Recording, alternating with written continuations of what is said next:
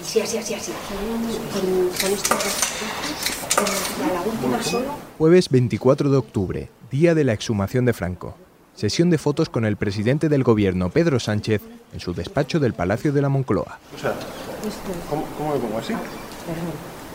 ¿Así? No, Pues uno así, claro que sí. ¿Así? Ahí, eso es. Gracias, ya está. Muchas gracias, señor presidente. Gracias. Gracias, señor. Gracias, de verdad. ¿eh? Muchas gracias. Gracias. Isabel Muñoz, Juanjo Millas, ¿qué tal? Encantado. Ya os conocíais, ¿no? Pero de Sí. hace, hace mucho tiempo. Pues hace 8 o 9 años, ¿no, Isabel? Sí, la verdad es que mm, me hizo mucha ilusión ser el fotógrafo de, de su cuento para el año nuevo, ¿no? Y desde entonces no os habíais vuelto a ver. No. Bueno, y lo que tampoco habíais visto es el país semanal No.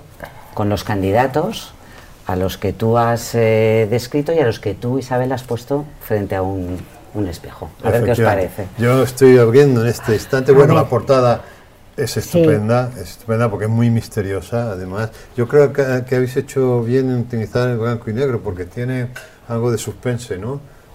Sí, y, te- y- y de distancia de también. distancia, sí. Y ese misterio, ¿no? Sí, sí. O sea que, y además, si te das cuenta, han elegido porque habían dos espejos.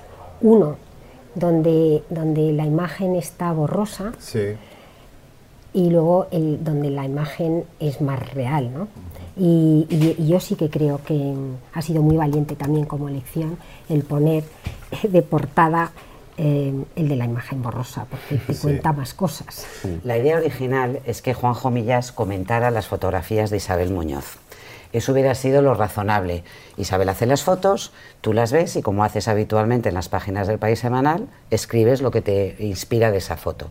Pero no ha sido posible por falta de tiempo y aquí están los textos de Juanjo que tú estás empezando ahora a, a observar y has escuchado Sí. y has leído un poco lo que Sí. dice y que de una manera casi mágica encajan con tu fotografía Eso- y con el espejo. Pero fíjate, Monse, yo, he- yo he reflexionado mucho esto, claro, porque a tener que escribir sobre fotografía, si, si en la fotografía debe subordinarse al texto o el texto a la fotografía, y yo creo que son dos sistemas de significación, que la fotografía es un sistema de significación que tiene sus propias leyes y arquitectura. Y a mí me parece muy bien que haya salido, que haya salido así, porque, es- porque son, son dos escrituras. ¿No? Ahora, lo curioso es que siendo dos escrituras, efectivamente, yo me he visto reflejado en, lo que he escrito en mucho. Por ejemplo, bueno, es espectacular lo de Pablo Iglesias, claro, porque yo aludo al mito de Narciso y es el único de los fotografiados Sí, sí, sí, sí. que está Es mirándose en el espejo como Narciso en las aguas Bueno, del río, ¿no? Yo creo además que el que el que haya sido así es mucho más potente Sí. que sí, porque lo otro es, o sea, primero que estamos más acostumbrados, ¿no? Y yo creo que precisamente Juanjo tiene una forma de ver y de contar muy muy especial, ¿no? Y, y además yo, perdóname, ¿eh? Eh, porque son mis ideas que, que yo creo que si lo- lo- eh, te lo comenté, yo creo que si tú hubieras nacido mucho antes, hubieras sido un surrealista. Bueno, des- bueno, ríete. Me acordé un poco de cuando los cadáveres exquisitos que te iban, ¿sabes? Desvelando uno sin haber sabido lo que había hecho el otro, ¿no? Y creo Pero que fíjate que lo surreal tiene mucho que ver con el espejo. Bueno, Estoy acordándome claro. de, ese, de, ese, de ese cuadro de Magritte, que es un señor mirándose en el espejo, pero que se ve la espalda, ¿no? Y aquí, bueno, yo os digo, la, idea del espejo es brillantísima, porque yo digo que en el mismo, por el mismo precio tienes un retrato y un autorretrato. Claro, se, hacía- se hacían el autorretrato, Totalmente. pero además inconsciente, porque claro, no tienen práctica, porque tú me dices a mí, bueno. ponte esto, y no sé hacerlo. Yo sé mirarme en el espejo del cuarto de baño, porque tengo mucha práctica como todos. Pero si me das un espejo para que me lo coloque, no sabría. Entonces, claro, aquí hay una carga inconsciente tremenda. En ¿Cómo se te ocurrió saber lo del espejo? Es que, claro, tú piensas, ¿no? Política. Políticos que, que yo no he hecho nunca por, porque, porque no los he hecho, porque creo en, en- no creo en, en el personaje, creo en el ser humano. Y entonces piensas, pensé en las máscaras, ¿no? Políticos, máscaras y tal, y de repente dije, no, máscaras, no. Y entonces de repente pensé, digo, una cosa es la imagen que nos dan y otra es la que nosotros recibimos. ¿no? Y entonces es cuando pensé en, lo- en los, en los espejos. y, y la verdad es que mm, tuve mis, mis dudas de que ellos aceptaran y de que vosotros aceptarais, porque habéis sido muy valientes de... de- Claro, pero ¿sabes? ellos- porque ti- puede ellos- tener muchas lecturas. Ellos seguramente eh, aceptan. Yo creo que ellos no deberían tener problemas en aceptarse primero, porque les gusta salir por duplicado. Y, pe- pe- y segundo, porque no y segundo porque no advertían el peligro que había ahí. Claro, porque es, es muy, parece muy inocente, pero es muy perverso, es un juego muy perverso. Es una perversa, ¿eh?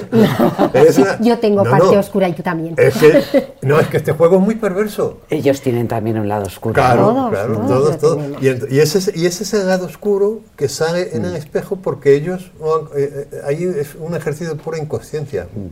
Pedro Sánchez, Pablo Casado, eh, Albert Rivera, Íñigo Rejón, Pablo Iglesias.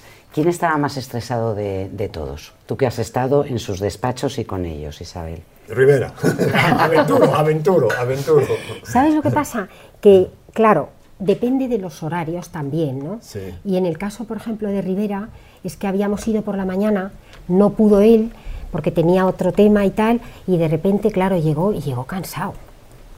Entonces, bueno, en- y, las, y luego también, aparte de todas las preocupaciones que cada uno tenemos, ¿no? Y que la fotografía no miente, normalmente no miente nunca, ¿no? Bueno, él estaba cansado, pero el día de la foto a Pedro Sánchez, en, el de- en su despacho de Monclora, era el día que se exhumaba a Franco del Valle de los Caídos. Yo no sé si eso era cansancio, pero la tensión se tenía que notar también en el presidente, ¿no? Él estaba contento porque además se lo dije. Le dije, bueno, ya sé que, porque claro, primero dices, intentas, porque claro, todos son profesionales de alguna manera Claro, y saben cómo saben mirar y tal, claro, y lo que tienes que romper es esto, porque lo que quieres es la persona, no el personaje, ¿no? Y claro, intentas que, que- que dejen de, y entonces... Me acuerdo que le, le comenté y le dije, bueno, ya sé que no es un- el mejor momento y tal. Y me dijo, sí, sí, sí, es un momento magnífico. Digo, bueno, bien, en ese momento, claro. Eres un profesional. Claro, totalmente, Es ¿no? un Y luego, no, Dices de Sánchez Sí, que es actor sí. y podía ser guionista, ¿no? Eso en el Es texto. decía, decía yo en la, en la radio que a mí me gusta, la, la mejor definición que he oído de Sánchez es esta de un titular del Mundo Today que decía eh, Pedro Sánchez se derrumba y confiesa que es un actor. Y tú, en- Isabel sí que nos, nos cuenta cómo trata de captar la personalidad de quien fotografía. ¿Tú cómo tratas de captar su alma en, los, en estos microtextos? Bueno, esto es, es un, eh, quiero decir, es un género literario, la topeya, ¿no? Que es eh, el retrato moral, digamos, de un, de un personaje, ¿no? Que tiene una tradición larguísima. La- las últimas grandes etopeyas las hizo, si, si os- os- a lo mejor os acordáis, o erais muy jóvenes quizá, este, Juan Marsé en Señoras y Señores, una revista, no, la revista era Por Favor, creo, y era una sección que se llamaba Señoras y Señores, que era, mag- que era magistral. Pero claro, aquí es que tú estás viendo, por ejemplo, a este señor, a Pablo Casado, ¿no? Pablo Casado ha vuelto del verano convertido en otro. Y da la impresión de que estás diciendo, este es, este es el nuevo Pablo Casado. Es. Que se ha dejado barba, que aunque la barba sea de verdad, es postiza.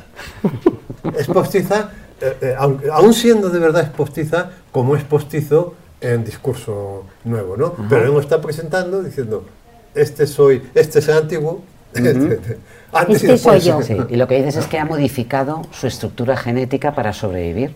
Claro, es, es como estos, como estos eh, seres unicelulares que, que cuando peligra en, el nicho ambiental en el que viven, ¿no? se enquistan y se modifican para sobrevivir. ¿no? Y ha sobrevivido, ha, ha vuelto con barba y ha vuelto, da la impresión de que con más neuronas también. ¿no? Y de Rivera dices que es hijo del destape, en cierto modo. Bueno, es que Rivera, eh, el primer cartel ele- electoral de Rivera sale desnudo, ¿os acordáis? Perfectamente. Salía desnudo. Y yo lo que digo es que Rivera empezó desnudo, pero claro, si tú empiezas desnudo, lo lógico es que hagas un striptease al revés eh, y, que te, y que te vayas vistiendo. Pero él ha seguido desnudándose y se ha quedado en nada. Íñigo Rejón es un neutro de izquierdas, es decir, un misterio. ¿Eh? A él también eh, te refieres con esa incógnita que supone Es un misterio un, todavía. un hombre, un candidato que no tiene el mismo pasado que los demás. Claro, es un- sí, está, está limpio, eh, y- pero tiene un, eh, o sea, es curioso porque la- eh, yo lo que digo es, él, él siempre intenta desviar la atención de sí. Él nunca, no, es- muy astuto en esto. Por ejemplo, ahora está desviando mucho hacia Carmena. Él dice, no, no, nuestra líder es Carmena. Ojalá Carmena hubiera querido presentarse. ¿eh? Es como un poco, no me miréis a mí, mirad a Carmena. Porque él eh, no saca sus ideas a pasear. ¿De verdad crees que esconde sus ideas? Sí. O sea, yo, yo creo que, o sea, esconde no sus ideas, esconde su ideología. Las ideas las suelta, Sí. pero la ideología no. Y la ideología está aquí, en el lado, en el lado que no muestra, en el lado oscuro, ¿no? Y eso es porque, yo digo, o, ti- o- o tiene una mala opinión de las ideas o tiene una mala opinión eh, de la gente. Pero en fin, vamos a esperar a ver. Íñigo Rejón, Pablo Iglesias, Albert Rivera, Pablo Casado, Pedro Sánchez y una ausencia. La ausencia es, es- es- es fantástica porque, claro, la ausencia era difícil de resolucionar, eh, solucionar, pero es que te ha salido un tapiz, ¿no? Bueno, bueno.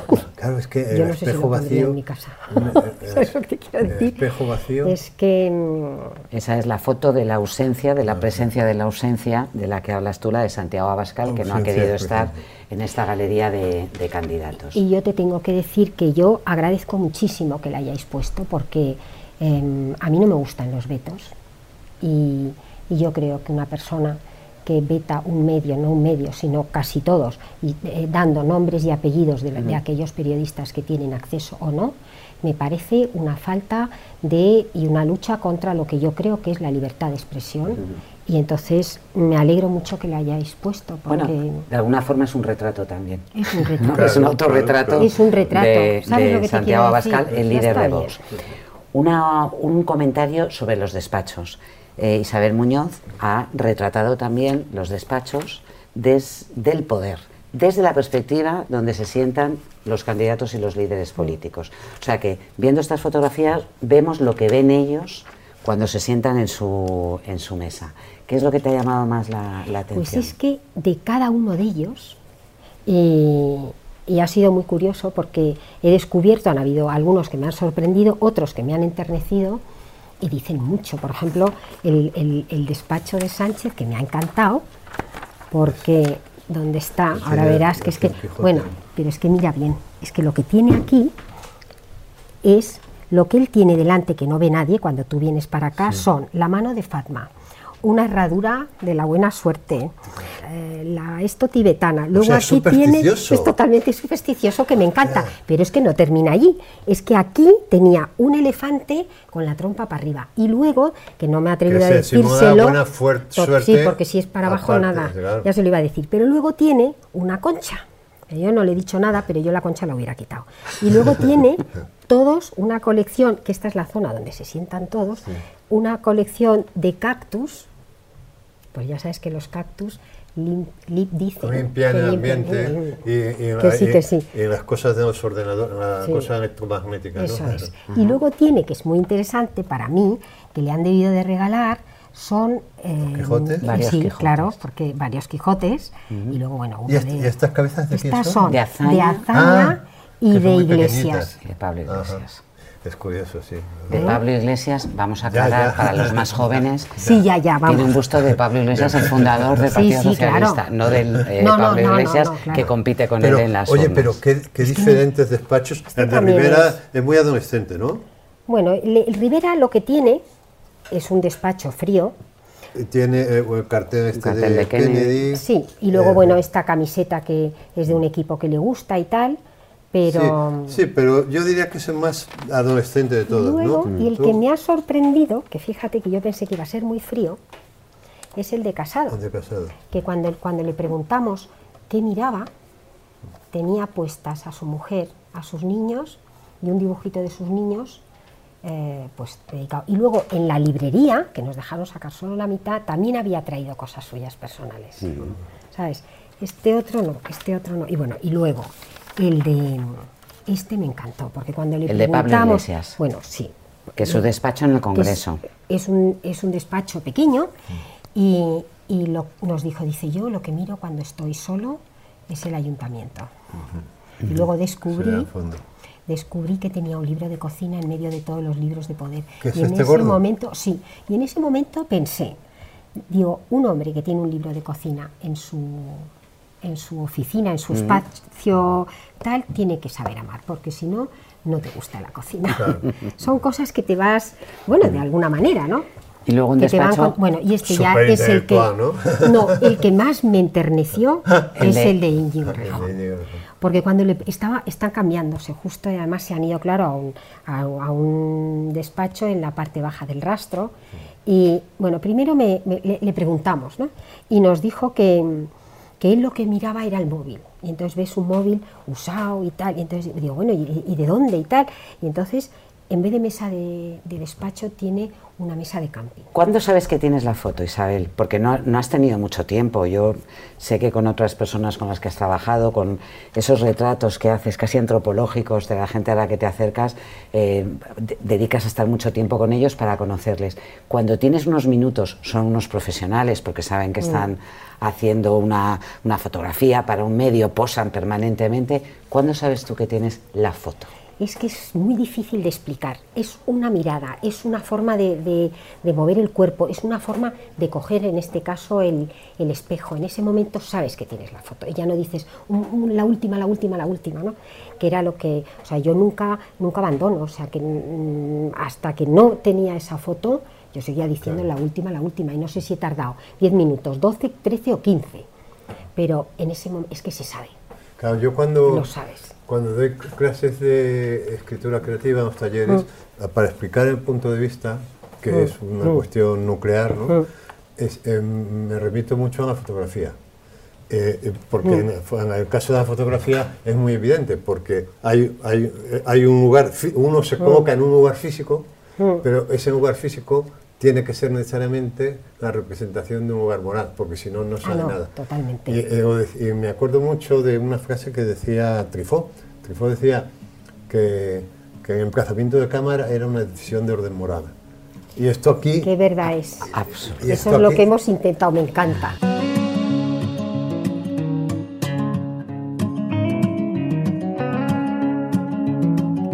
Tengo la sensación de que con este número del País Semanal lo que habéis hecho, Isabel y Juanjo, es ayudarnos a ver más allá.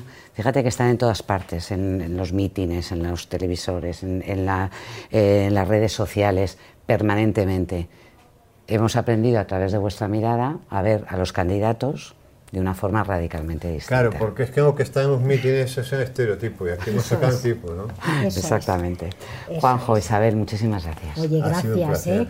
Enhorabuena, Bueno, Isabel. bueno, dame un beso porque admiro tanto y ahora te lo digo porque te lo digo. Y que me encanta. Ti, Me encanta ya no solo el escritor maravilloso, ese fotógrafo que hay, porque es que lo que ve, Lo que ve, ¿verdad? Lo Su mente ve, hace, no sé si fotografías o radiografías. no lo sé, lo que ve.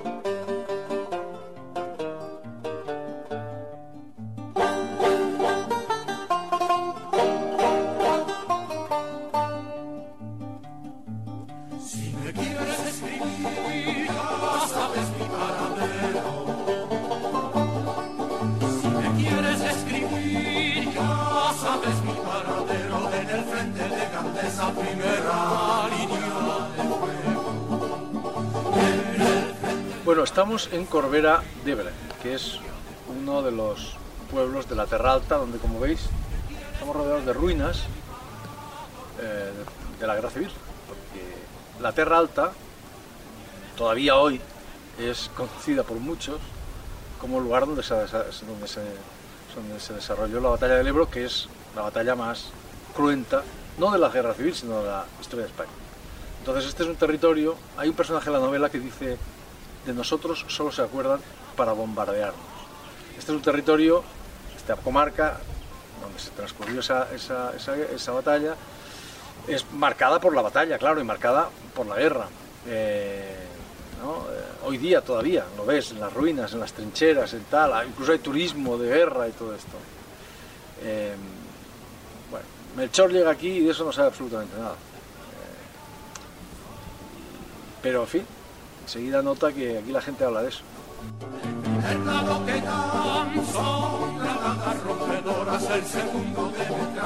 Jesús Rodríguez, ¿a quién estamos escuchando? Bueno, estamos con Javier Cercas, que estamos haciendo algo eh, apasionante, que es estar con un autor, con un eh, novelista, visitando los sitios que le han inspirado y donde localiza la novela con la que acaba de, ganar el premio Planeta y que es un será un crack, imagino. ¿no? Terra Alta, bueno, tú has tenido la oportunidad de leer la novela y por tanto te la llevaste además, ¿no? digamos, a los escenarios que has recorrido junto a, a Javier Cercas. Es su primera obra de ficción. Totalmente de ficción. Eh, él habla de sus novelas anteriores como novelas y ficción, y esta, aunque esté ocurriendo en situaciones actuales, eh, es absolutamente inventada. Es una novela negra. Es una novela negra que transcurre en Terra Alta, eh, que estuviste recorriendo con él. ¿Y qué, qué, cómo es esa, esa, zona, aparte de ser escenario de una batalla histórica como la batalla del Ebro? Yo creo que él se identifica mucho con John Ford, que, es un director de, de, western, y esto es un western moderno, ¿no? Es una tierra eh, aislada, es una Cataluña pobre, él habla de la Cataluña más desfavorecida, más árida, más olvidada, la frontera es frontera, como todos los grandes western tienen este punto, y es un territorio olvidado, árido, rocoso, eh, perfecto para un western o una novela negra, un thriller. Una novela negra que, recordemos, no va sobre la guerra civil, sino sobre un personaje, Melchor, eh, que llega a esta tierra de la que aparentemente no sabe nada, ¿no? Bueno, es el sheriff, el perdedor, el hombre con un pasado eh, oscuro, eh, un maldito casi, que llega por unas razones que iremos viendo a lo largo de la novela, de forma inesperada, a la comisaría más, más aislada, más pacífica y más perdida de los Mossos de Escuadra, ¿no? que es en Terra Alta, y ahí tendrá que enfrentarse a un a un crimen múltiple, ¿no? Un asesinato, eh, casi un serial killer. ¿no? Hay algo sobre eh, el protagonista de, la novela de Javier Cercas, de, Terra Alta, que le convierte, para ser un thriller, en un personaje un poco especial. Estamos en la biblioteca de Gandesa. La, mujer del protagonista es la, bibliotecaria, la bibliotecaria, efectivamente. Y el protagonista, Melchor Marín, es, es, para mí es el lector ideal. Es un tipo en que la literatura le cambia la vida. Él lee un día los Miserables, de Víctor Hugo, y ese libro le transforma por completo, le convierte en un lector feroz. Cuando digo feroz quiero decir que le va la vida en cada libro. Claro, Los Miserables se convierte para él en el libro fetiche, en el libro donde está toda su vida. Él piensa que ese libro habla de él, eh, que es que ¿no? le, convierte, le hace ser policía, le, salva la vida, literalmente. Entonces, eh, él lo que ocurre es que, voy a contar algo, claro, él en parte se enamora de la bibliotecaria porque por primera vez habla de alguien, habla con alguien de libros. Para él los libros es una cosa personal, las novelas son una cosa personal. es, curioso, ¿no? Una, un protagonista de un thriller policial, bueno, es mozo de escuadra eh, y un apasionado de, la, de los libros. Bueno, él tiene un pasado muy, muy oscuro, él ha sido presidiario y realmente Cercas, que cree en, la función terapéutica de la literatura, eh, piensa que, que, ese libro, que Los Miserables, le salva la vida a, Melchor y, y se hace policía, se hace mozo por, eh, por esa novela. ¿no? Hay una historia de amor también, entiendo, ¿no? Por lo que, por lo que mm. cuenta. Hay una, una historia de amor eh, muy literaria, muy eh, es una esa pareja, esa bibliotecaria bastante mayor que él, a la que descubren en Gandesa, en el lugar de, en el sumidero de, del mundo, se encuentran y, y, hay situaciones muy interesantes de en la cama, de una sexualidad muy fogosa y a continuación de de charlas interesantes sobre literatura. ¿no? ¿qué, mejor puede haber, ¿no? Sexo y literatura, ¿no? Es una combinación perfecta. En vez de un cigarrito, un, un poquito de novela. Oye, ¿qué te contó Javier Cerca sobre sus sensaciones después de ganar el, premio Planeta? Bueno, seguramente es un autor que nunca hubiésemos pensado que hubiese... Para nada, ha sido una sorpresa. Pues un autor de, análisis, de, no ficción, de, eh, él dice que fue que bueno que se presentó eh, por su agente, que, que, le divertía la situación, que no eh, bueno siempre le preguntas al autor bueno esto está dado esto eh, según él nunca pensó que se lo iban a dar, que esa misma tarde de la entrega, eh, a través de su hijo que tiene redes sociales, vio que empezaba a sonar su nombre y que cuando abrió, abrió la plica del mm, jurado, pues salió el nombre que curiosamente su seudónimo era como su héroe, ¿no? Como el protagonista de, de, Terra Alta, ¿no? Melchor Marín, ¿no? Es muy bonito, ¿no? Que, que tu seudónimo sea el nombre de tu héroe de ficción. ¿Cómo lleva Javier Cercas el procés? Lo- Los lectores del País Semanal lo sabemos porque eh, cada semana su artículo eh, en numerosas ocasiones lo dedica a todo el dolor, a toda la, la- la sensación de extrañamiento con lo que él ha vivido. Él, recordemos, nació en Extremadura, pero desde, desde Los- niño, los cuatro años. con cuatro años, eh, vive y se considera catalán, ¿no? Como, eh, eso lo cuenta también, hay, hay algo sobre todo el proceso en, en el libro. Eh, no está reflejado de una forma eh, exacta. Yo creo que es más previo. Yo creo que él, eh, habla del asco, de- del dolor, de, de- de- la, la pérdida de, amigos, de, los insultos por la calle. Yo creo que él va creando, se le va creando una, una situación que desemboca en la novela.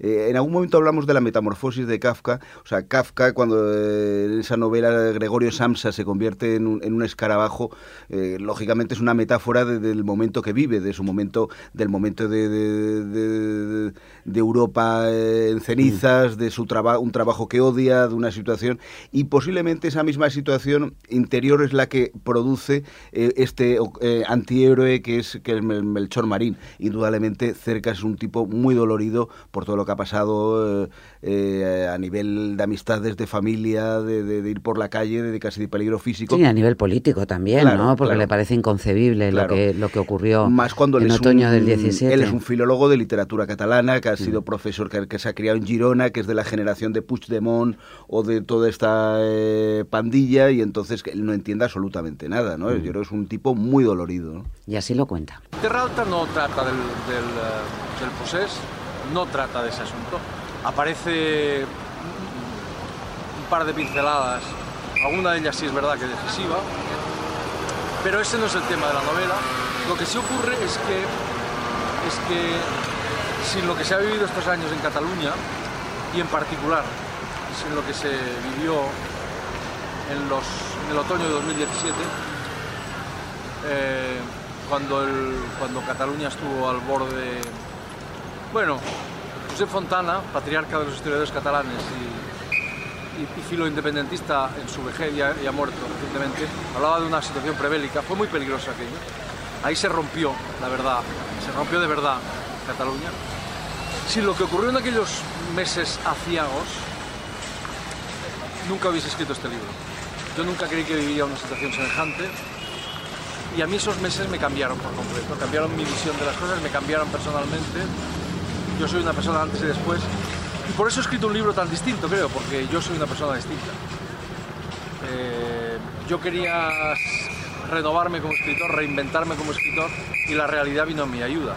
Muy interesante lo que dice, ¿no? La realidad vino en su ayuda porque él es una persona distinta ahora y como novelista también se ha transformado. Hay que decir que todos estos ruidos es porque toda esta conversación y el reportaje gráfico que podemos eh, ver y el, y el vídeo eh, lo habéis eh, grabado mientras charlabais paseando por... Claro, hemos recorrido por- uno por uno. por toda esta eh, zona de Tarragona. Él llegó, llegamos cada uno, él llegó desde Barcelona, yo llegué desde Madrid, los dos en coche porque era el día de la huelga general, o sea que Mm. hemos vivido un momento muy, muy, muy vibrante de Cataluña y, y a partir de ahí nos dedicamos durante 48 horas a recorrer tal. De hecho, do- de hecho dormíamos en las habitaciones 112 y 113 Mm. del Hostal Piqué, que es donde él localiza la primera noche, por ejemplo, del autor en, en Terra Alta o, o donde celebra su boda. O sea, que la verdad que era, para un periodista, yo creo una situación eh, muy interesante, incluso desasosegante, encontrarte en esos espacios. Y luego acabasteis en Barcelona el, el viernes, después del- de que el lunes se conociera la sentencia del Supremo sobre el, sobre el procés, cuando se produjeron los, los altercados más graves, ¿no? Por lo menos los primeros. Esa noche ardió Barcelona, eh, o sea que podíamos ver el, el dolor de, de cerca se veía en la calle, eh, se veía, en fin, en todo ese territorio en torno a la, la Plaza de Cataluña y la Yetana, donde en cada esquina era una, una eh, barricada ardiendo, eh, gente corriendo, los disparos, el olor a pólvora. En algún momento habla de que podrá enfrentarse a esa situación dentro de unos años. Es casi lo que hacía Tolstoy cuando hablaba de, de que para escribir de la historia hay que estar, eh, tiene que ser 50 o 60 años después, ¿no? para escribir de Borodino o de Waterloo, posiblemente sea lo que haga Cercas en algún momento, podrá enfrentarse a lo que pasó el primero de octubre y esos días. De momento tendremos muy pronto ya la, novela, Terra, Terra Alta, y, ahora ya en el País Semanal, eh, este western sobre la Cataluña pobre, esta conversación eh, con Javier Cercas y con las fotografías y el vídeo de Carlos Espotorno. Jesús Rodríguez, muchas gracias. Muchísimas gracias.